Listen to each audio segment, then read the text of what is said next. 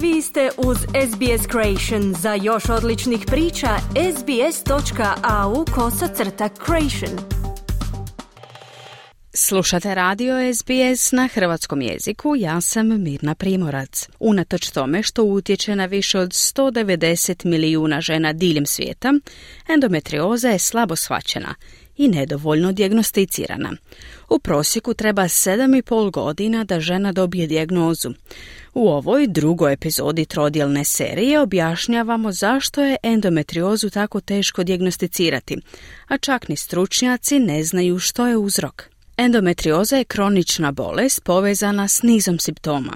To može uključivati jako bol tijekom menstruacije, spolnog odnosa i pražnjenja crijeva, nadutost, mučninu i umor, a ponekad i depresiju, anksioznost i neplodnost. Ovaj širok raspon simptoma znači da zdravstveni radnici i žene koje pate od ovih simptoma ne mogu lako prepoznati endometriozu kao mogući uzrok.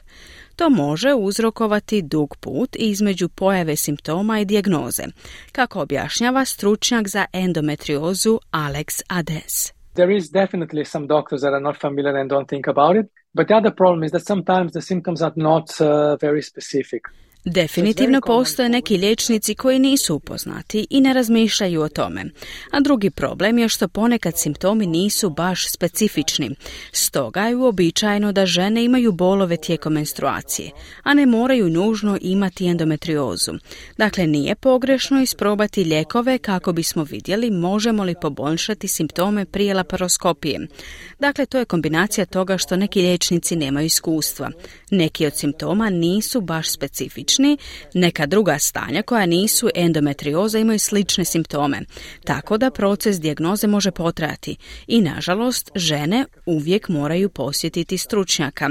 Na primjer, ako dobijete uputnicu za pregled kod ginekologa u javnoj bolnici, možete čekati godinu ili dvije samo do prvog pregleda. Stoga nije neuobičajeno da prođe nekoliko godina prije konačne dijagnoze, kazao je Ades. Ove poteškoće u dijagnosticiranju endometrioze također su djelomično posljedica toga što liječnici i pacijentice smatraju normalnim. Dakle, pacijentice koje bi mogle imati koristi od liječenja ne dobivaju uvijek odgovarajuće liječenje. Ali prema riječima Alexis Wolf iz Endometriosis Australia, situacija se popravlja. There's absolutely things that we can do to manage and to treat endometriosis. So for some people, hormonal treatments may be effective. For others, they may go down a surgical route. Uh, about, um, Sve smo bolji u dijagnosticiranju endometrioze. U Australiji proces dijagnoze traje do 6,5 godina. To je još uvijek nevjerojatno dugo, ali je smanjeno s 10 do 12 godina, koliko je bilo objavljeno prije nekoliko godina. Jedan od primarnih razloga zašto se ženama ne dijagnosticira endometrioza u vrlo ranim fazama je ideja da su bol i menstruacija samo dio života. Bol je normalizirana i moramo osigurati da pacijenti shvate da bol koja je iscrpljujuća, koja vas sprečava da živite svoj život, nije normalna. Stoga trebamo ljude da odu kod svog liječnika opće prakse. Razgovaraju o svojim simptomima i budu ustrajni u pronalaženju rješenja. Ima jako puno stoičnih žena koji samo misle da je to njihova životna sreća i ne traže podršku. Kada potraže podršku, možda njihov liječnik opće prakse nije dovoljno informiran o endometriozi i povezivanju simptoma. Stoga ženama može biti vrlo teško dobiti tu dijagnozu. To je pravo svjedočanstvo žena i njihove upornosti i sposobnosti da se nastave boriti za sebe kako bi bile sigurne da će dobiti odgovore koji su im potrebni, kazala je Wolf. Dijagnozu dodatno težava naše neznanje o tome što uzrokuje endometriozu. Smatra se da točno podrijetlo bolesti ima nekoliko čimbenika. Predložene su mnoge hipoteze, ali do sada ni jedna nije dokazana. It is the million dollar question, but we don't know what causes endometriosis. We have got a long way to go in terms of research, and there are developments in terms of what that could actually be leading to, but at this stage... To je pitanje od milijun dolara. Ne znamo što uzrokuje endometriozu. Pred nama je dug put u smislu istraživanja i postoje pomaci u pogledu onoga što bi to moglo biti? Ali u ovoj fazi uzrok je nepoznat, a još uvijek nemamo lijek, dodala je Wolf. No iako uzroci endometrioze ostaju nepoznati, sigurno je da tabuji i nedostatak podrške mogu dovesti do emocionalnog stresa za pacijentice poput Kate. I guess when I started having intercourse, that's when I started having a lot more issues and just the pain and bleeding from that, which is just delightful thing to try to talk about. I felt embarrassed and like I didn't really want to talk to my friends about it because it's not something which people discuss and it's not a normal topic. Pretpostavljam da sam kada sam počela imati spolne odnose, tada počela imati puno više problema, bolova i krvarenja, o čemu je jednostavno teško razgovarati. Osjećala sam se posramljeno, nisam baš željela razgovarati s prijateljima o tome, jer to nije nešto o čemu ljudi razgovaraju. Nije normalna tema reći, oh da, imala sam spolne odnose, iz mene su tekle to tone i tone krvi. Zbog toga zapravo nisam razgovarala sa svojim prijateljima o tome. Razgovarala bi s mamom malo o tome, ali očito nisam baš željela ući u detalje u činjenici da sam imala spolne odnose s nekim, kazala je Kate. Michael Cooper, voditelj odjela ginekologije u bolnici St. Luke, vidi da se to polako mijenja, kako se svijest o bolesti povećava. It's been a disease that's involved women, that has involved sort of sex, and fertility, for many reasons, that's not a conversation that a lot of people have wanted to have. And for lots of reasons, you know, in modern times with social media and the like, it's become much more easy to talk about. To je bila bolest koja je uključivala žene, seks i plodnost. Iz mnogo razloga to nije razgovor koji mnogo ljudi želi voditi. Iz mnogo razloga u moderno doba s društvenim mrežama i sličnim stvarima postalo je mnogo lakše razgovarati o tome, kazao je Cooper. U prvom dijelu ovog serijala naučili smo da se endometrioza obično klasificira u stupnjeve od minimalne do teške. Zlatni standard za postavljanje sigurne dijagnoze je laparoskopija. There are a few ways of making the diagnosis, but what we considered, you know, the definitive diagnosis is to actually have a laparoscopy, which is a small surgical procedure when you put a camera inside the abdomen and the pelvis to look around.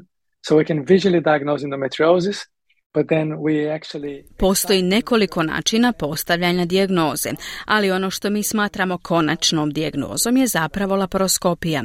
To je mali kiruški zahvat kada stavite kameru u abdomen i zdjelicu da pogledate okolo. Dakle, možemo vizualno dijagnosticirati endometriozu, a onda zapravo izrezujemo tkivo, šaljemo patologu da pogleda pod mikroskopom. Ako se pokazuju stanice endometrija, to je konačna dijagnoza. Nije svima ponekad potrebna laparoskopija laparoskopija ovisno o razini endometrioze. Postoje i snimanja koja također mogu postaviti dijagnozu. Ultrazvuk je vrlo dobar, a magnetna rezonanca je još i bolja.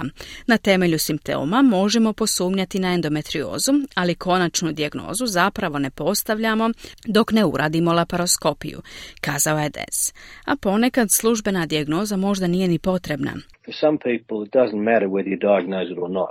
If someone's sort of say 16, 18, 19 or 20, even 22, they may have had painful periods for quite some time. Za neke ljude nije važno hoćete li dijagnosticirati endometriozu ili ne. Ako neko ima recimo 16, 18, 19 ili 20 godina, čak i 22 godine, možda ima bolne mjesečnice već neko vrijeme. Ako to možete kontrolirati o ponašanjem trudnoće, na primjer korištenjem kontracepcijskih pilula i njihov pregled je normalan, onda ne morate nužno ništa učiniti, dodao je Cooper. Drugi aspekt endometrioze koji ostaje nerazriješen je je li bolest nasljedna ili ne. Rana istraživanja pokazuju da se čini da se grupira u obiteljima, no malo je vjerojatno da je genetika jedini čimbenik rizika. Za Kate je dijagnoza trajala 8 godina, iako i njena mama boluje od endometrioze. It was when she was probably 17, she was really, really suffering with it all and went to like multiple different specialists and stuff like that. And this is obviously back 30 years ago. And the doctors told her that it was psychological. Mislim da je to bilo kada je imala 17 godina. Patila je zbog svega toga i išla je kod više različitih specijalista. Ovo je očito bilo prije 30 godina. Liječnici su joj rekli da je to psihički i da izmišlja, da je sve u njenoj glavi i da to nije nikakva fizička bol. Ali ona je rekla da to uopće nije u redu i da se to zapravo događa.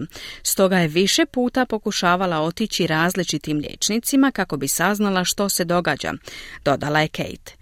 Generaciju kasnije uz znanstveni napredak, bolju svijest i obrazovanje, Katin put do dijagnosticiranja endometrioze i dalje bio izazovan.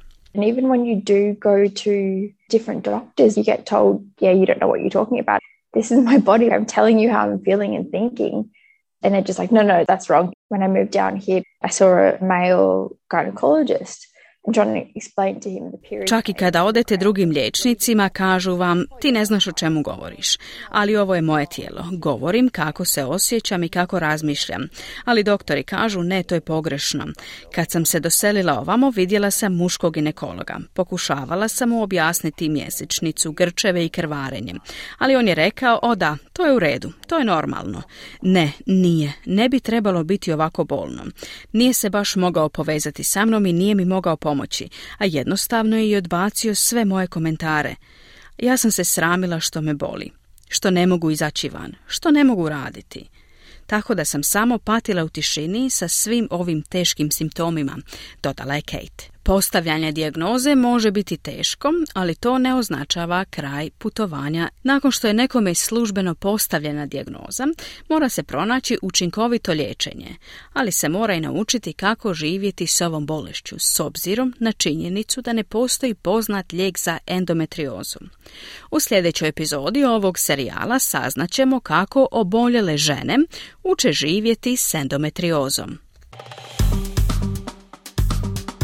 Kliknite like, podijelite, pratite SBS Creation na Facebooku.